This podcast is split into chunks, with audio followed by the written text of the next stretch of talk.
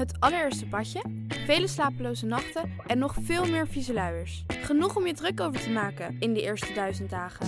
Dan wil je je niet ook nog eens druk maken over wat er in je babyproducten zit. Daarom houden wij het clean en simpel bij Naïef. Met zachte verzorging voor de gevoelige babyhuid. Zonder microplastics, minerale oliën en alcohol. Zo zorgen we niet alleen voor je baby, maar ook de wereld die ze hun thuis noemen. Voor your baby's baby's baby dus. Naïef. Bla bla bla bla bla bla. Bla bla bla bla. Idealen zijn prachtig, maar woorden verliezen betekenis als je niks doet. Dus laten we met z'n allen wat minder praten en meer doen. Bij Agmea zijn wij vast begonnen. Zo gaan wij voor minder verkeersslachtoffers, gezonde werknemers en duurzame woningen. Waar ga jij voor? Kijk op www.werkenbijagmea.nl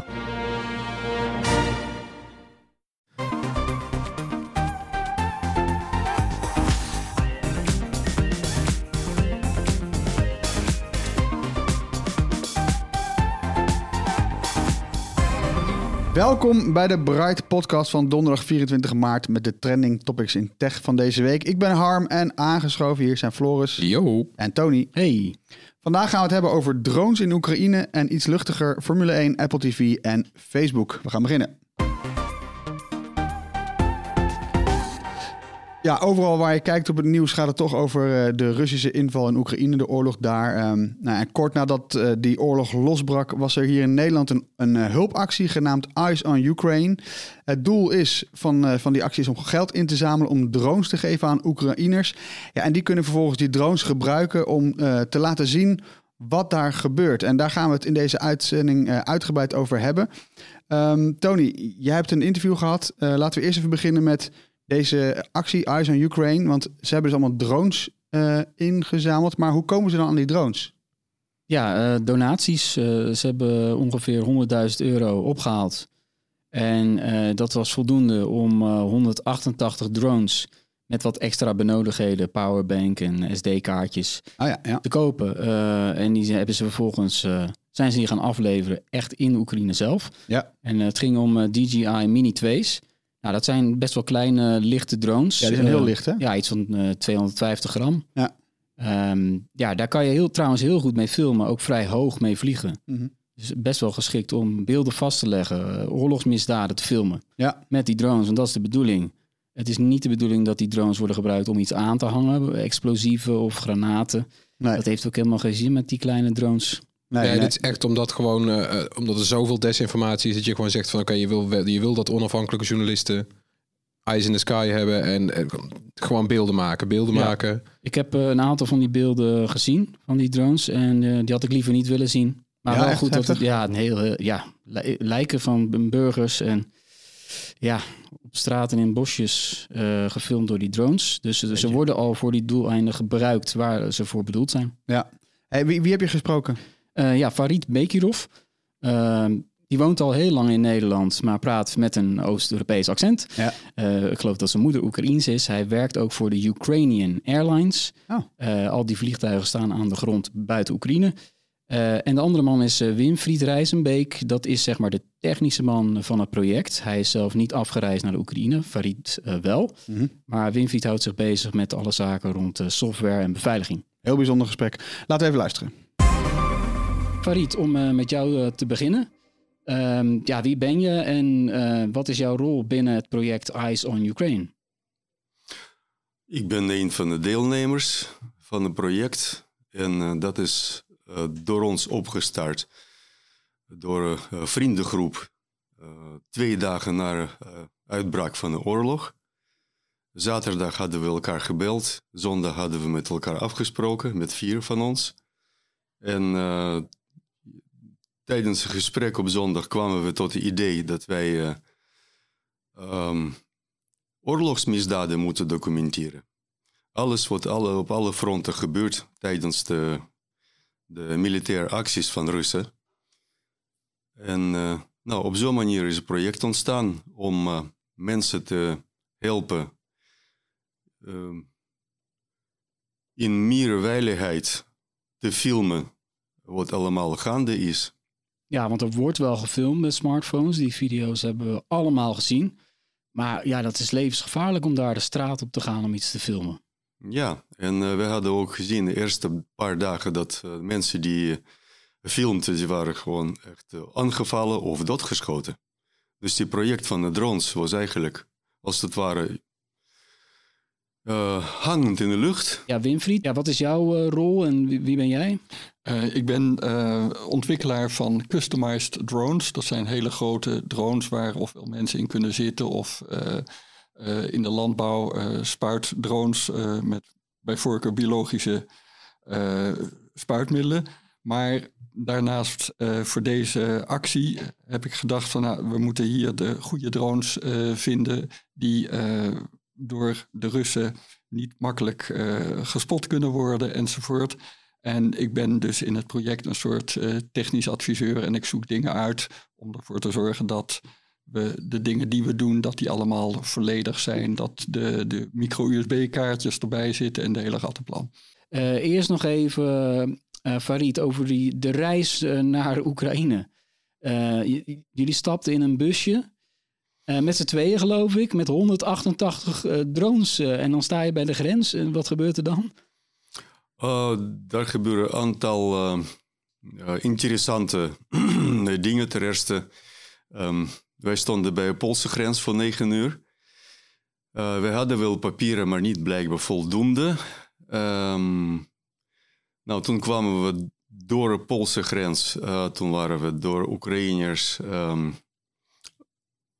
ook ondervraagd. Wat is het voor een lading en waarvoor is het bedoeld? Ze waren niet zo van, ja jongens, kom maar binnen. Jullie komen met een donatie. Nou, het probleem was echt dat uh, de, dezelfde dag de dag van ons vertrek uit Nederland, uh, er was de nieuwe uh, wet aangekondigd dat welke drone dan ook mag het land in, alleen met de toestemming van het ministerie van Defensie van Oekraïne.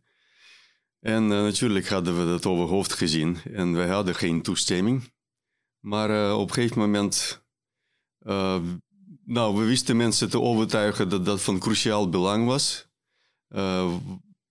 om de drones wel de land naar binnen te laten. En op zo'n manier zijn we de grens overgestoken. Maar dat is dus niet echt heel gemakkelijk gegaan. En vervolgens, waar in Oekraïne wilden jullie de drones afleveren? Nou, bij onze contacten, dat is het reisbureau, een zeer succesvol reisbureau uit Kiev en Odessa, die uh, grotendeels van de mensen hadden verhuisd naar het westelijke deel van Oekraïne. Daar hadden ze hele pand afgehuurd gewoon van eigen geld, van eigen, door het eigen bedrijf. Gewoon hele operations zijn nog gerund, maar uh, natuurlijk niet commerciëel, maar om de mensen te helpen met evacuatie, met de bussen, met logistiek, omdat het bedrijf heeft, de reisbureau heeft voldoende bussen in het park met chauffeurs, met, nou, met de hele logistiek, met know-how, et cetera, et cetera. En op zo'n manier, daar hadden we de drones afgeleverd. En grotendeels is al naar journalisten en burgerwacht gegaan de volgende twee dagen. En nou, blijkbaar er is nog steeds enorme vraag de drones, omdat mensen gebruiken dat eigenlijk ook voor surveilleren. En om, ja, om in de steden voornamelijk, rond Kiev, ook in de outskirts van Kiev, om echte oorlogsmisdaden vast te leggen. Maar ik begreep ook dat jullie komst daar wel samenviel ook met een raketaanval, geloof ik, op de trainingsbasis, waar we het over Ja, dat was de laatste dag. Dat was de laatste dag dat wij al aan het rijden waren. Langs Tel Aviv zijn we gereden. En daar hadden we inderdaad enorme zwarte volken gezien in de lucht. Dat was wel een paar, paar uur voor de aanval. Na de aanval bedoel ik. En op dat moment ja, komt die oorlog natuurlijk voor jullie zelf ook heel erg dichtbij. Misschien wel te dichtbij. Was het echt uh, gevaarlijk? Nee, ik bedoel, kijk, er zijn 42 miljoen mensen in Oekraïne. Dus uh, wat zijn wij? Ja. Van 42 miljoen percentueel gezien. Kom op. Nee. Dus nee, nee het was niet zo dat je dacht van, waar ben ik mee bezig? Het is veel te riskant wat ik nu aan het doen ben. Nou, dat is het minst wat je kan doen. Dat uh, op de weg vanuit Polen naar Oekraïne. Je zag gewoon, de oorlog kwam, ja, de oorlog kwam al, uh, de gevoel van de oorlog kwam al in Polen. Omdat je zag de busjes met, met sombere mensen met kinderen in richting uh, westen verder rijden. En, ja. ja, dan sta je urenlang te wachten en dan mag je naar binnen. Dan ben je natuurlijk wel je... blij dat je überhaupt dat het is gelukt de, om ze af te leveren. Ja, zeker. Ja. De eerste, eerste rit was, uh, dat had ons enorme voldoening gegeven. Dus de bedoeling is nu om nog meer in te zamelen, uh, om uh, meerdere ritten zelfs te hebben met opnieuw 200, ongeveer 200 drones in de bus en weer gaan. Ja. Als het binnen is, het geld, dan, dan stap je weer in de bus. Ja, onmiddellijk. Ja. ja. Zeg maar, waarom is die vraag zo groot en hoeveel mensen hebben jullie nu ook die ook hebben gezegd van stuur mij ook zo'n drone als jullie nog een keer komen? Uh, kijk, de reisbureau die zorgt voor distributie. En uh, één ding is zeker, dat met de drones worden geen trouwerijen gefilmd. Dus dat komt in de juiste handen terecht. En dat, komt, dat wordt gedistribueerd aan de frontlines. Dus in de omgeving van Mariupol, Kharkiv, Kherson, Kiev, waar zwaar gevochten is.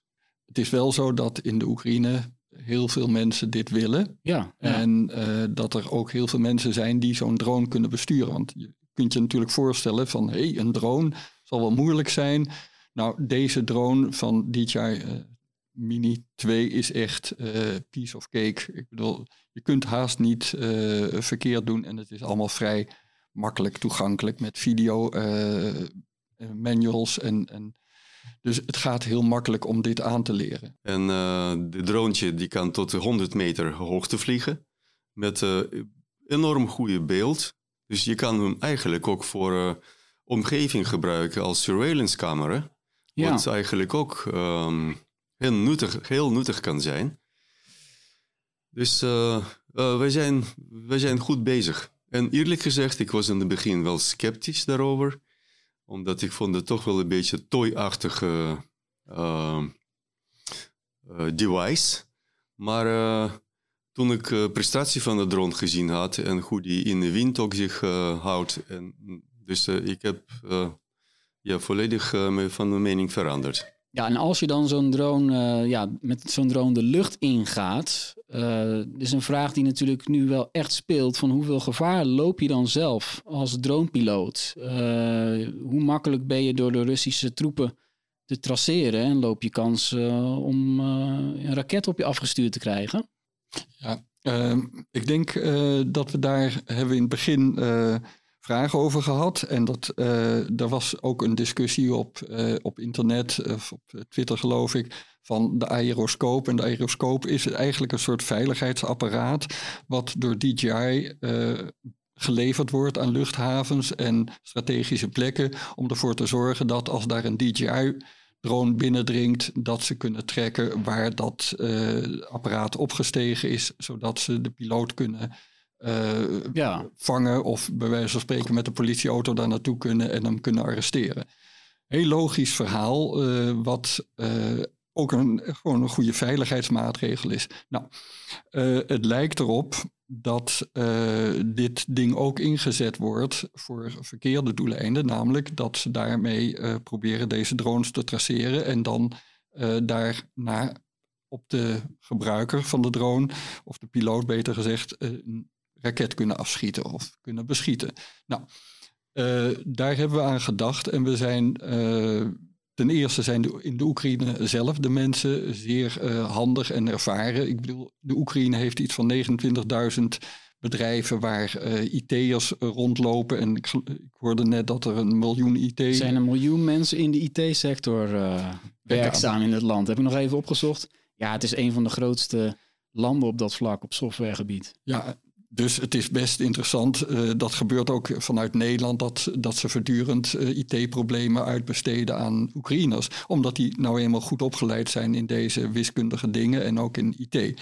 Nou, dus in de Oekraïne zelf is al lang zijn hacks gemaakt of uh, veranderingen in de drone, waarbij die dus niet meer zichtbaar is voor die aeroscoop. Dus dat is één zaak. En de andere is dat wij natuurlijk ook gekeken hebben zodra we hiervan op de hoogte waren, om te kijken van wat kunnen wij doen voordat we überhaupt de drones het land binnenbrengen. En daar zijn een aantal internationale groepen die dit soort dingen doen en, en ondersteuning geven. Dus wij hebben in Duitsland een groep waar we deze aeroscoop onzichtbaarheid kunnen laten uh, invoeren door, uh, door deze mensen. En die zorgen er dan voor dat die drone dus niet meer zichtbaar is. Dus jullie zouden met, jullie kunnen zelf al een software aanpassing doen voordat je ze in handen geeft van de Oekraïners. Ja, ja, en dat maakt het denk ik uh, zeer nuttig. En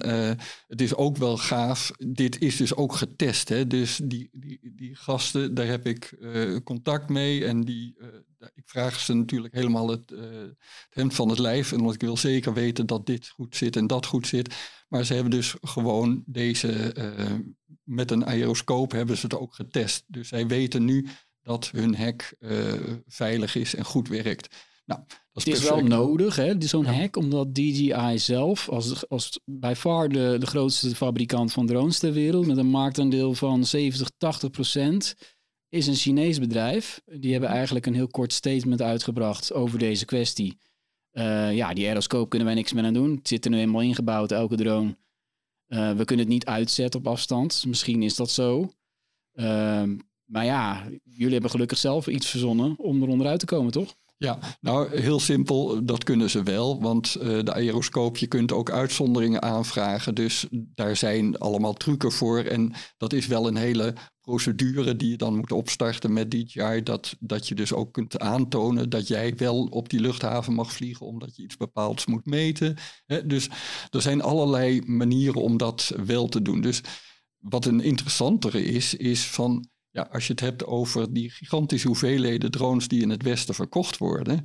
Ja, als piloten die die drones nu gebruiken en er helemaal verzot op zijn. Want er zijn gewoon DJI pilots, uh, website uh, waar iedereen uh, ja, zijn verhaal vertelt over hoe prettig dat ding is en ja, ervaringen uitwisselen. wij hebben zelf elk jaar testen we de nieuwe DJI drone. Ik zelf niet, collega's, maar ja, er komen veel reacties op. Ja. ja. dus je kunt je voorstellen op het moment dat mensen zeggen van ja, wacht eens even, dit is uh, te, uh, te veel in uh, de kant van de Russen, dat piloten zo'n zo'n zo'n hele organisatie of zo'n hele bedrijf kunnen gaan boycotten. Dat kan. Ja, belangrijk is natuurlijk als, die, als er een drone ja, is en die filmt uh, iets heftigs wat eigenlijk voor de geschiedenis bewaard moet blijven, want dat is toch het, ja, het doel. Dat die beelden eigenlijk ook natuurlijk zo snel mogelijk van die drone af de wereld in, in komen. Is dat nog een probleem in Oekraïne aan het worden? Dat het internet aan het uitvallen is op sommige plekken? Ja, dat is ook zo. Daarom hadden we als proef bij de eerste rit ook van hele andere kas, dat moet gezegd worden, naar onze drone-donateurs, Starlink aangeschaft. En dat, die Starlink kunnen mensen ook meteen gebruiken in de velden bij de Kiev. Ik heb dat overgehandigd aan onze piloten die heel blij waren met, met internetverbinding. Ja, want even voor het niet, wie het niet weet, Starlink is het satellietnetwerk van het ruimtevaartbedrijf SpaceX van Elon Musk. En daarmee kan je dus met zo'n schotelantenne kan je internet via de satelliet krijgen. En ben je dus niet afhankelijk van 3G, 4G, glasvezel. Als dat allemaal uitvalt, dan blijft Starlink werken. Klopt helemaal. En dan gezien het feit dat alle drones die wij leveren, die opereren in uh, de verwoeste gebieden grotendeels, waar eigenlijk geen infra meer bestaat, dan uh, natuurlijk uh, zo'n ondersteuning met de Starlink-schotel is voor onze tweede batch is cruciaal.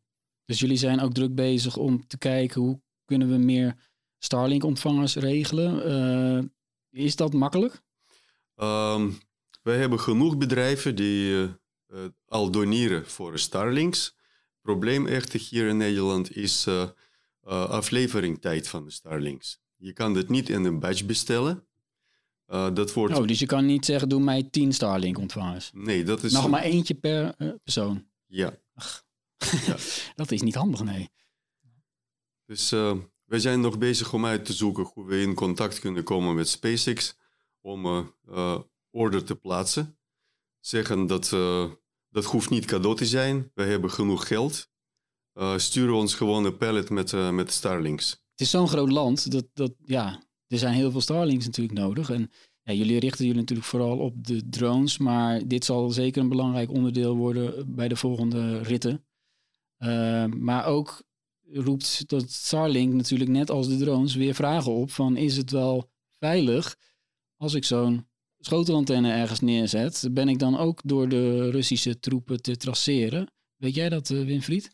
Nee, ik weet wel dat er uh, dat er systemen zijn die, uh, die kunnen jammen bijvoorbeeld. Als jij uh, iets ontvangt, probeert te ontvangen van de satelliet en, en andersom, dat dat gejamd kan worden. Ja. En dat SpaceX voortdurend bezig is om daar andere frequenties op te zetten en, en dat anders te moduleren. Er zijn honderden manieren, maar het, het, het is dus eigenlijk een gevecht tussen degene die dat proberen te blokkeren en Starlink die dat probeert open te houden. Er zijn verhalen bekend dat de Russen daadwerkelijk ook wel uh, raketten hebben afgevuurd op plekken waar ze dachten er staat er een, een Starlink ontvanger. Mm -hmm.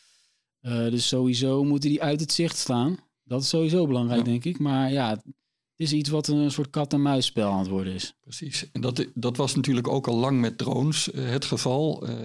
en ja, daar, daar in dat kat-en-muisspel kunnen ook nog andere technieken toegepast worden. Bijvoorbeeld een dronepiloot die weet dat die uh, getarget wordt door bijvoorbeeld zo'n uh, zo'n aeroscoop. Hè, als hij niet uh, die maatregelen heeft getroffen om onzichtbaar te zijn.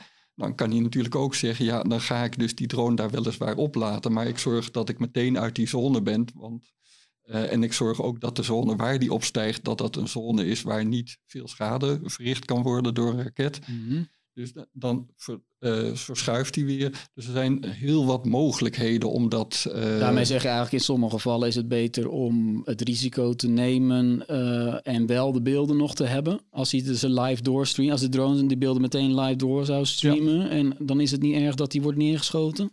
Ja, dan dat natuurlijk. een, de drone dan, hè? niet de persoon. Ja, ja. Nee, precies. En je praat dan over 550 euro. Dat is veel geld voor de consument. Maar aan de andere kant hangt dat er vanaf wat het doel is. Als jij daarmee uh, een paar tanks hebt kunnen uitschakelen omdat je die gespot hebt, ja, dan is dat misschien best wel een, uh, een, een, goedkope oplossing, zo gezegd. Ja. Dus het zal allemaal ervan afhangen. Maar uh, de piloot zelf, die kan dus ook nog maatregelen nemen. En dat maakt het ook ja, toch een, een, een goede optie. Maar als mensen het maar weten, dan kunnen ze dus countermeasures nemen. Dus het kat-en-muisspel zit niet alleen in het uh, hacken en, en dergelijke dingen, maar het zit ook in hoe de piloot ermee omgaat. Bijvoorbeeld uh, een aeroscoop, die heeft een soort line of sight nodig. Niet helemaal, maar als jij achter een flat vliegt en die, die aeroscoop zit voor de flat, dan kan hij je in feite niet zien. Dus Zo zijn... goed is dat DJI-systeem dan ook weer niet. Nee, het is nee, niet maar, waterdicht. Nee, nee. Maar, maar, maar, het is een risico. Ja, maar je begrijpt het. Die dingen die worden met name gebruikt voor luchtvaart. Uh, ja. En dat is over het algemeen open uh, uh, terrein. Dus daar zijn ze goed in hun werk, zo gezegd. Ook over wat anders te, melden. wij waren een van de eerste dagen van de campagne voor donaties... waren we benaderd door de Europese Bank van uh, databank voor uh, European Digital Heritage. En ze willen ook heel graag uh, alle verzamelde informatie in hun database hebben. Ze hadden zeer beveiligd secure service ser servers beschikbaar gesteld. En natuurlijk, dat moet op een gegeven moment ook geüpload worden. Want dan, dan, waar gaat het dan over? Over beelden van steden. Hoe was het voor de komst van de Russen en na? Moet ik zo, zoiets? Nou ja, ja. Ja, ja. Dat, daar zijn drones natuurlijk heel geschikt voor. Om het overzicht van een gebied uh, te maken. is niet meteen waar je aan denkt natuurlijk in deze oorlog. Maar ja, we weten van andere oorlogen dat er uh, enorme schade wordt aangericht. Ja, en ook de, de, de misdaden die nu gepleegd worden, namelijk het schieten op burgerdoelen. Uh, ook dat, uh, de footage daarvan, die wordt weer doorgestuurd naar het internationaal gerechtshof. Dus er zijn... Maar dat doen jullie niet, toch? Ik bedoel, Nee. dat- die moeten de mensen zelf doen. Jullie geven de drone Nou, het is wel zo dat als ze op die server dat doen, van de digitalization, dan kan dat dus ook, eh, kunnen mensen daar ook beoordelen of het interessant is om het door te sturen naar.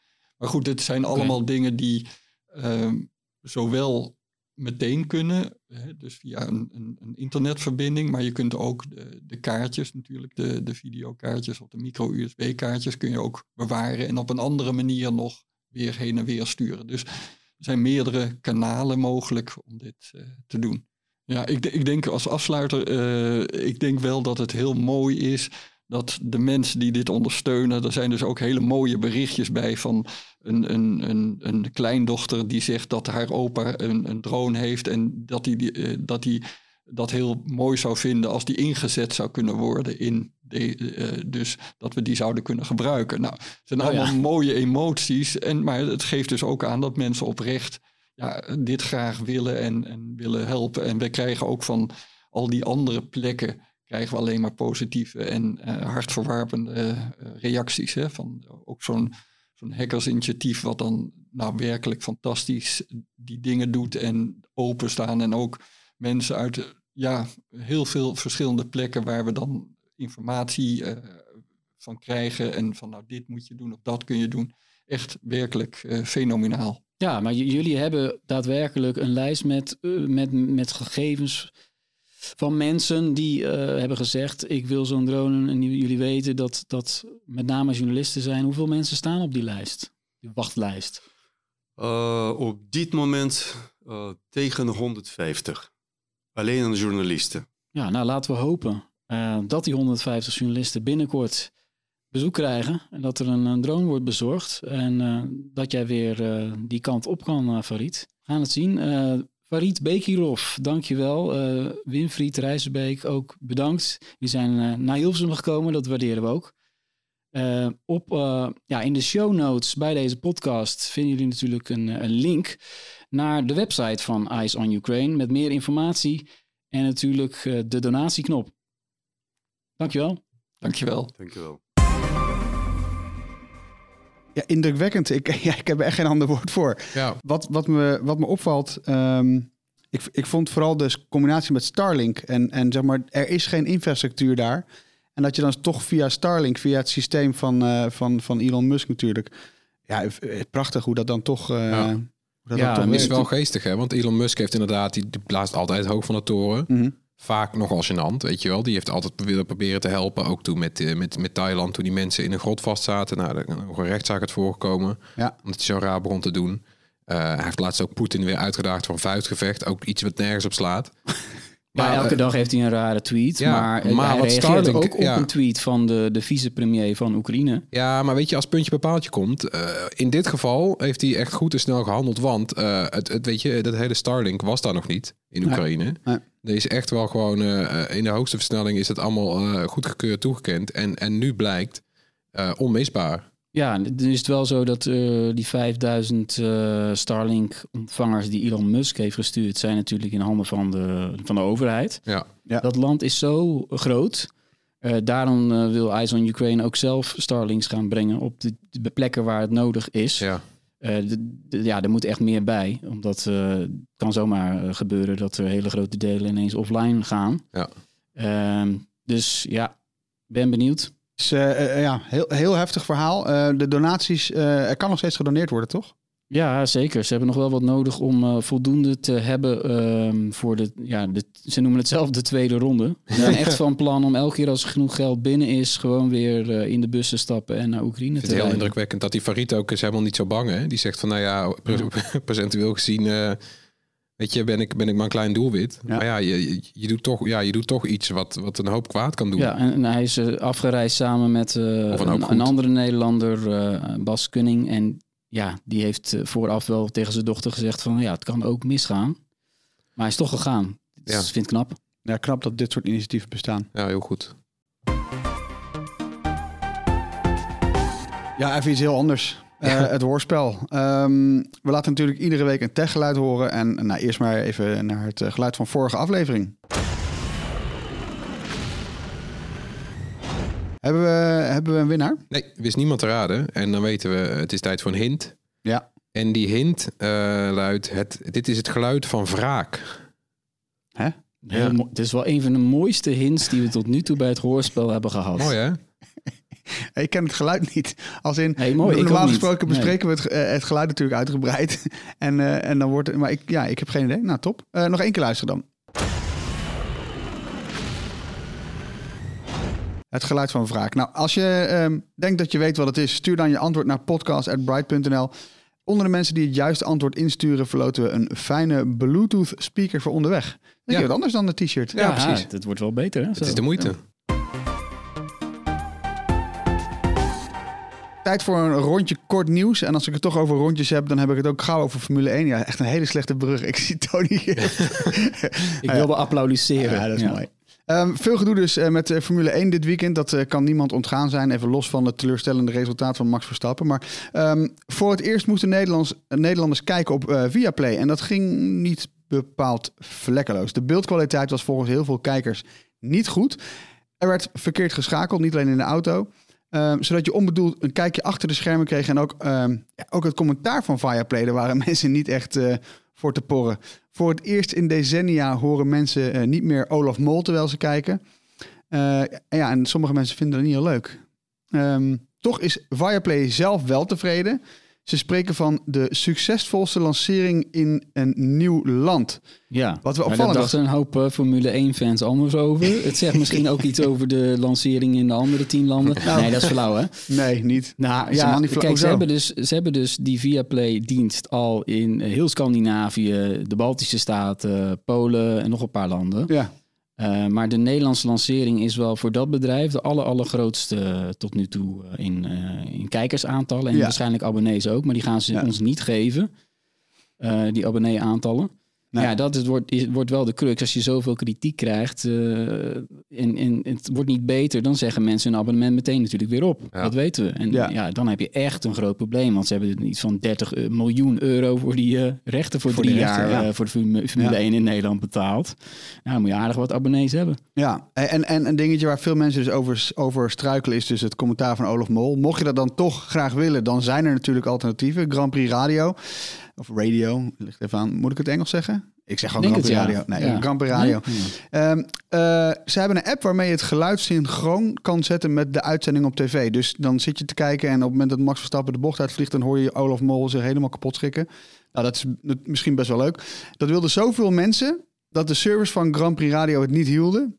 Ehm, wat wel goed nieuws is, is dat Mol eh, ons heeft verteld eh, dat hij vol vertrouwen is dat de stream bij de komende wedstrijden wel goed zal verlopen.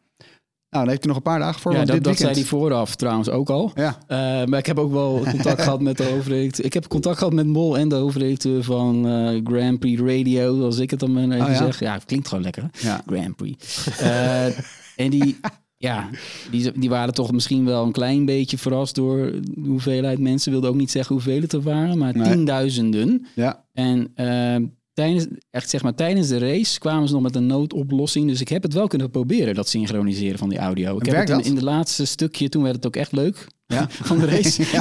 Eh, we hebben dat geprobeerd. En dan zit je dus met een knopje. En dan kan je elke keer, als je tikt, gaat hij een halve seconde naar voren of naar achter. Ja. En nou, dan, nou ja, dat kost even een halve minuut, maar dan heb je hem ook wel ongeveer staan. Want je hoort iets, dat iets gebeurt. En oh ja, Ah, je moet het wel echt- zelf doen. Je moet handmatig, moet je hem Ah, voor en achteruit. Als het eenmaal Ah. goed staat, werkt het. Ja, misschien Ja. niet helemaal precies, maar een commentator moet ook eerst wat hij ziet Ja, bewerken tuurlijk. voordat hij het kan uitspreken. Ja. Zo erg is dat helemaal niet eigenlijk. Dat het is eigenlijk het is niet zo hinderlijk als, eh, al- als eh, bijvoorbeeld tijdens het kijken van het Nederlands elftal... dat je buren al hebben gehoord dat er gescoord wordt... of gezien hebben dat er gescoord wordt. Dat, jij ze hoort juichen. Nee, dat kan natuurlijk nog steeds eh, gebeuren. Want ik zat via, via Play te streamen via de mediabox van Ziggo. Ja, Maar je kan het op een andere manier ook op de tv-kanalen aanzetten. Ja. Dat hebben ze namelijk ook besloten. Maar dan had, had ik het af moeten sluiten via Ziggo. Ja, en de kabel is, kabel is nog steeds altijd sneller, hè? En dan is het gewoon een uitzending. Ja. Die, Ja. die, die buren die dat hebben, die zijn eerder aan het juichen. Maar er viel niet veel te juichen. Eh, dus eh, dat valt ook wel mee. Maar in principe zou dit ja, voor de echte fans, het is wel weer grappig, hè? Dus heeft zo'n Olaf Mol, die heeft de audiorechten in handen. En dat had hij vorig jaar ook al, dat wist ik niet. Maar Oh, ja? ja, Hm. dus hij mag dit ook doen. Want niet iedereen mag zomaar de- naar de tv gaan kijken en eh, ik doe een livestream en ik omschrijf wat er gebeurt in Ik de zou er wel dat, van jou wel willen dat horen. mag absoluut niet. Oh, nou, ik zou, ik- misschien moeten we gewoon een crowdfunding actie starten. En dan dat, dat, dat jij de rechten kan kopen en dat ook kan doen. Ik weet- zou weet betalen. niet veel van de Formule 1. Ik vind het wel, eh, ik vind het wel sp- altijd spannend. Het is steeds spannender om Ja. daarna te kijken. Omdat Ja. het gewoon ook in de laatste bocht nog eh, fout kan gaan. Ja, en je begint er nu gewoon meer van te begrijpen, toch? Ik bedoel, tot twee jaar geleden snapte ik er geen fluit van. En ondertussen begrijp ik een beetje hoe, hoe ik er naar kan kijken. Als in, ik vind de drempel is best wel hoog om gewoon zo'n hele race te volgen. Want Ja, de helft van de tijd gebeurt er geen fluit. En zie je alleen wat er gebeurt op de ik plekken met waar alle sporten wordt. inderdaad die niet mainstream zijn. En dit is ook Ja. de hele tijd lang geen mainstream sport. Nee, Ja. precies. Ik, omdat ik zelf Ziggo-klant ben, heb ik al die jaren ernaar kunnen kijken. En ja, Ja, Ja, voor de, voor de massa is het Omdat pas boeiend was geworden voor toen, mij, eh, ja. toen Ja. Max Verstappen begon te winnen natuurlijk. Ja. En het, nou ja, die, het blijft gewoon ook een zegen voor die sport natuurlijk, die gast. Want ik heb helemaal niks met die sport, maar ik ben toch gaan kijken toen hij, eh, weet je, naar die finale. Ja. En, en dan krijg je ook nog zo'n spetterend einde. Ja, ze mogen, het, ze mogen hem heel dankbaar ik, zijn. ik Ja, vind ja. de kritiek to- hè, tot slot op, die, op het commentaar van eh, de nieuwe commentatoren op eh Viaplay. Ja, ik snap het wel hoor. ja wel? Ja, ja, ik, heb, ja, ik heb niks, niks gezien. Nee, ik. Als je Maar niet dit is- echt een hardcore Formule 1 fan eh, bent, maar zelfs dan ook. Ik bedoel, het is een hele, het is eigenlijk een te grote overgang. Het is echt zo'n compleet andere stijl dan wat Olaf Mol en Jack Ja. Ploy hebben. Maar hoe zou je het omschrijven? Nou ja, het is alsof je Bright eh, eh, een tweakers-test eh, laat doen. Ja. Ja. Het zijn een, an- een hele andere manier Ja, het is van anders, werken. ja. Ja, en het is gewoon aanpak. überhaupt, het is überhaupt nieuw. Hè? De Ne- Nederlanders houden er niet van als iets abrupt verandert. Dan worden wij kwaad. Ja, niet, dat, dat had ik. Die, ik, ik had die, eh, de CEO van eh, de Nordic Entertainment Group, het bedrijf achter Viaplay. Ja. Die heb ik toevallig ook nog gesproken voor de lancering. Had ik al voorspeld van ja. Wees je ervan bewust dat er een hoop kritiek eh, gaat komen. Ja. Want mensen in Nederland die hebben, zitten absoluut niet te wachten op iets Nee. wat ze al heel lang kennen. Dat dat ineens anders wordt. Ja, Dat maar dat kennen wij toch ook van als wij, als wij de app aanpassen, dan krijg je ook eh, binnen no time allemaal mailtjes van joh, waar zit dat knopje? Ik vind het helemaal niet leuk. Ja, nou ja, en Ja. nu kom je aan Formule 1. Nou ja, goed. Ehm, het omstreden datacenter van Facebook, eh, of Facebook's moederbedrijf Meta, staat op losse schroeven. Zeewolde, de gemeente Zeewolde stemde in, met de komst, maar een meerderheid van de Eerste Kamer roept het kabinet nu op om alles in zijn macht te doen om het datacenter tegen te houden. En eh, nou ja, ehm, Zeewolde ziet de, ziet de komst zelf ook niet meer zitten. Dat zie je heel duidelijk terug bij de gemeenteraadsverkiezingen en de uitslagen daarvan. Want de partijen die heel fel tegen dat datacenter zijn, die zijn overduidelijk de winnaar van die verkiezingen. Eh, nou ja, eh, verantwoordelijk minister Hugo de Jong die zegt dat het eh, ingewikkeld is om de bouw van het datacenter van Meta tegen te houden. Maar het is nog geen gelopen race. Dus nee, dat eh, wordt weer vervolgd, denk ik. Daar leek het dus wel op. Hè? Het leek Ja. alsof eh, we, te, we te laat waren. Ja. Lijkt Mart Zweets wel, we. Eh, maar dat was ook zo. Het kabinet wil strengere regels invoeren. Ja. de komst van dat soort enorme datacenter. Er zijn een, echt hele grote zorgen over het energieverbruik. Het stroomnet is al eh, Ja. tegen de max aan. Hè? En, eh, Ja, want die, die, zorgen zijn terecht inderdaad. Het is ook helemaal nog niet duidelijk, eh, duidelijk wat er nou met die restwarmte gebeurt. Ja, Want je kan dingen met restwarmte doen, maar dat is als je naast een stad woont. Weet je, dan kan je er een wijk op, op, op laten draaien. Nou, er staat geen stad in de buurt van Zeewolde. Dus dat, je, dat, dat, dat gaat ook al niet op. Nee. Eh, en, maar ja, inderdaad, je kan nieuwe wetten niet echt met terugwerkende kracht toepassen. Dat is niet eerlijk. Nee. Dus er is hier een deal gemaakt. Alleen de grap is dat die deal eh, deels kennelijk op land eh, plaatsvindt die in handen van het Rijk is. Ja, dat is, En dat is het. Daar gaat dan dus weer het kabinet over. En daar valt dus misschien nog iets te regelen. Ja. Maar ja, het, het, zou, het zou ook te gek voor woorden zijn als er nu nog doorheen gedrukt wordt. Als duidelijk is dat eigenlijk eh, iedereen en zijn moeder tegen is. nu, Maar uiteindelijk gaat het wel geld kosten, want Facebook heeft al eh, grond in handen. En ze hebben natuurlijk gewoon een deal met die gemeente. Dus ehm, het gaat hoe dan ook een staartje opleveren in positief of negatieve zin. Ja. Ja, het verbaast me ook wel een beetje dat je ziet van ja, lijkt lokale politiek en, en zo te zijn, maar en daarna wordt het landelijke politiek, Ja. Te- volkomen terecht in Nederland. Ja. Maar geloof me, zelfs tot in Amerika is er over Zeewolde geschreven. Ja, ja, ja. Dat is Ja. leuk, hè? Deze Ja. week ook weer. Ja. Bij elke Maar dit nieuwe is- ontwikkeling. Ja, Dit is leuk toch? Maar je weet gewoon, dat is ook leuk. Dat gewoon Mark Zuckerberg met samengeknepen billen naar de... Ja. Zo, de verkiezingsuitslagen Ah, ja, zitten kijken. Zuckerberg die zit CMG, leesbaar, leesbaar Zeewolde en de ChristenUnie. Dat gaat mis. Ja, Nou kan ik de metaverse plannen niet meer doorvoeren. Ik Belt krijg even- dat datacenter niet. Belt even met Nick Clegg? Of, ja. hoe zit het nou, joh? Nee. Eh, grote spanning door wat er gebeurt in Zeewolde. Het is niet meer mogelijk om films te kopen of te huren via de Apple TV-app voor Android. Eh, het is nu een reader-only app, zoals het heet, waarmee je dus wel naar Apple TV Plus kan kijken of naar de films die je bijvoorbeeld eh, via je Mac hebt gekocht. De reden is eh, wel wat frappant, want Google heeft zijn voorwaarden gewijzigd, waardoor apples zoals die van Apple TV voortaan 30% commissie moeten afdragen aan Google. En ja, daar heeft uitgerekend Apple geen zin in. Dat is toch een beetje, ja, nou ja, pot, ketel, ja. hypocriet. Zeg maar. ja, dit is gek. Ik vind dit raar. Ik, de, eh, ja. Dit is, dit is raar. Ze verwachten van alle, alle, alle deelnemers in hun eigen App Store dat die die 30% betalen omdat ze zo'n eh, waardevolle dienst leveren. Ja. Kennelijk, eh, kennelijk kunnen ze het missen of zo. Ja, ik Ja. weet het ook niet precies. Het is, het is, ja, het is eh, hoe je het ook went of keert een beetje raar. Maar daar zullen ze toch bij Google ook wel, ook wel moeten gniffelen, toch? Dat, dat zien ze dit gebeuren, dan ja, Ja, geef je toch eigenlijk gewoon je fout toe. Ja. Ja, ik vraag me ook af hoeveel gebruikers heeft de Apple TV-app op eh, Android TV. Precies. Dat is, Nou, dat is ook al een mooie om over nou, na te denken. ja. maar ik ken genoeg... eh, het is dus de Apple TV app op Android, ja. Ja. Ja, nou ja, ik ken genoeg mensen die een Mac hebben, eh, maar een Android-telefoon. Oh, en, en dus bijvoorbeeld ook een Apple TV als, als, als streamingkastje. Ja, En dan wel een Android-telefoon. Want, want nou ja, weet je, als je toch onderweg bent en je hebt toch een abonnement op Apple TV, dan kijk je even... Zullen we dit nog gaan terugzien in, in de rechtszaken? Nee. En als, als in, eh, ik kan me best voorstellen dat het aangevoerd wordt als argument van, joh, kennelijk vindt Apple Ja. het zelf ook onzin. Want als je het hebt over bij Google, waar precies hetzelfde Nou. gebeurt, zegt Apple zelf in één keer, nou, eh, dat gaan we niet doen. Ik zou het leuk vinden. Zoals je het nu zegt, denk ik van wel. Ter afsluiting uiteraard een eh, zooi met fijne tips. Alle links uiteraard in de show notes. Die vind je onder meer op bright.nl. En Tony, we trappen af bij jou. Ja, ik eh, blijf bij het thema Oekraïne. Ja. Ehm, dat is een internetproject waar eigenlijk iedereen eh, aan mee kan werken. Dat doen inmiddels ook al honderden mensen. Dat heet Suchuko. Hoe Mhm. spreek je dat uit? Dat is een afkorting. Saving Ukrainian Cultural Heritage Online. En daarmee ehm, worden inmiddels al 2.500 websites van musea, archieven, allerlei cultuurinstellingen, hè, van kloosters tot eh, archief, Ja. de sites, alles wordt gearchiveerd. Op afstand eh, worden backups gedraaid, Wat in goed. kaart gebracht. eh, om ervoor te zorgen dat ja, die servers, die kunnen zomaar op elk moment offline gaan door die oorlog. Ja. Wij denken altijd maar, ja, het staat ergens in de cloud. Het zal wel ergens in, in het buitenland staan. Nee, dat Ja. is niet zo. Niet alle musea hebben in Oekraïne eh, alles gebackupt. En dat bleek ook wel, want eh, ik heb toevallig een van de vrijwilligers gesproken. En die, eh, die klikte tien links aan. Die waren de, de dag ervoor doorgegeven van deze gaan we dan archiveren. Helemaal aan het begin van het project was dat. Mhm. En er waren er al twee van helemaal offline. Ja. En een aantal hadden malware uit Rusland gekregen. En dat soort verhalen zijn er wel. Dus en ja, voor de mensen die mee willen werken, eh, meld je aan eh sucho.org. Dan kom je in een soort Slack eh, chatprogramma terecht. Mhm. En dan, ja, dan zijn er heel veel verschillende taken. Eh, je moet je zo voorstellen dat er zijn genoeg techneuten die geautomatiseerd allerlei websites helemaal kunnen opslaan. Ja. Wat voor techniek die website ook gebruiken. En dan gaat het HUB, het Internet Archive in. Dat is een Amerikaanse instelling. Ja. Die alles eh, gratis eigenlijk eh, aanbiedt.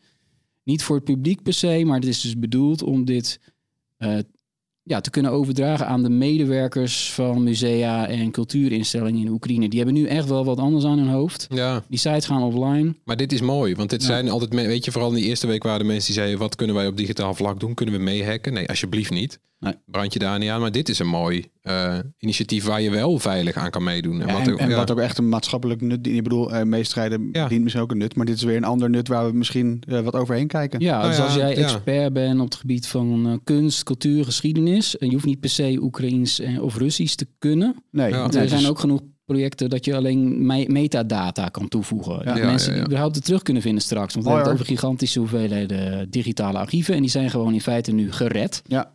Voor Ja. als het misgaat, voor de zekerheid. Heel mooi. suco.org. S-U-C-H-O.org. Floris. Ja, mijn tip is een eh, tv-serie, een hele oude tv-serie, Band of Brothers. Oeh. Eh, nu eindelijk weer eh, legaal te bekijken in Nederland op HBO Max. oh ja.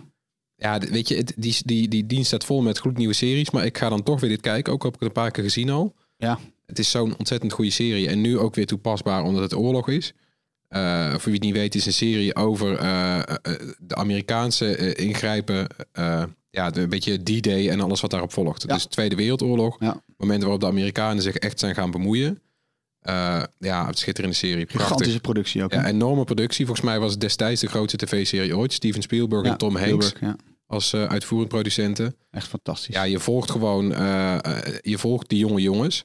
En ik heb die serie een paar keer bekeken eh, toen die eerst uitkwam. Toen was ik eh, eh, jonger dan die gasten, dus dan zijn het mannen. Ja. Nu ben ik tien jaar ouder dan die gasten. En denk ik, kijk nou, die jochies.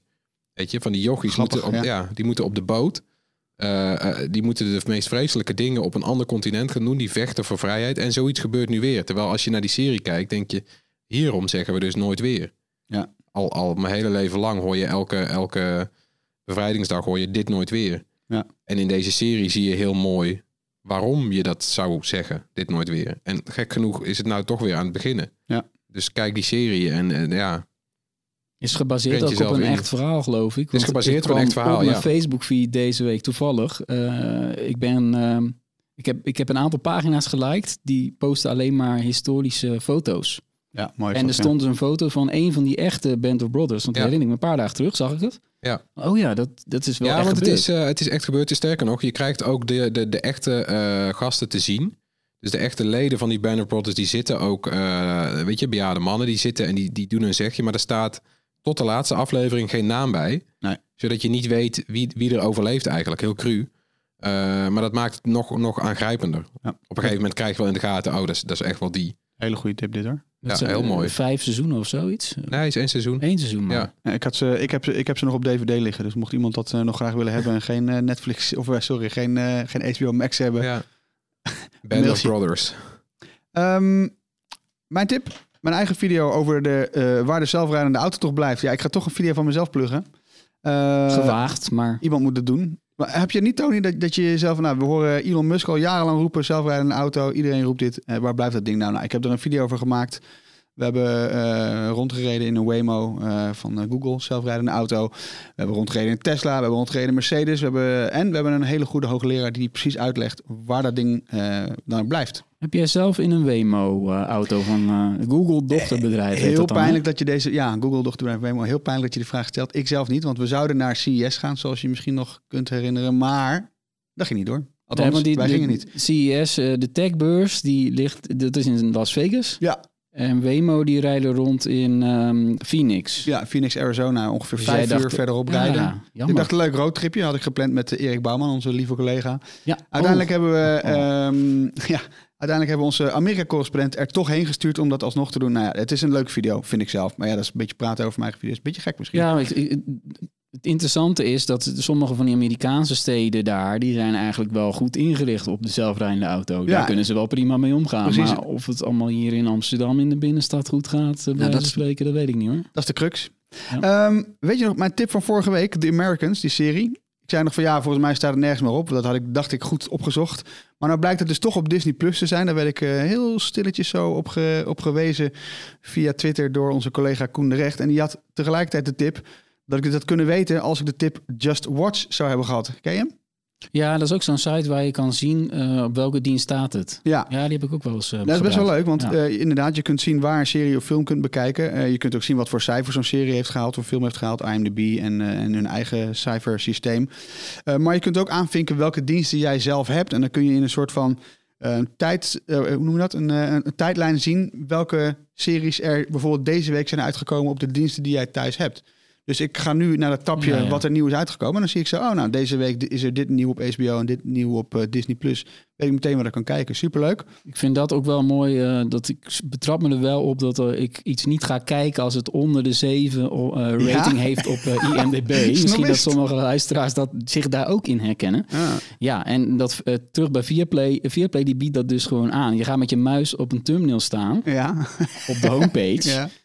Eh, en dan zie je dus meteen al welke van, ook van hun eigen series, Ja. eh, een, een hoge of een lage rating hebben. Want zij zetten overal netjes dat getalletje van IMDB al bij. Ja. Wat een service. Ja. Maar daardoor sla je heel veel over, omdat het niet hoog genoeg scoort. Ik vind het wel snobistisch hoor. Dat je dan gewoon. Nee, nee, onder 7, daar haal ik mijn, Nee. haal ik mijn neus niet voor op.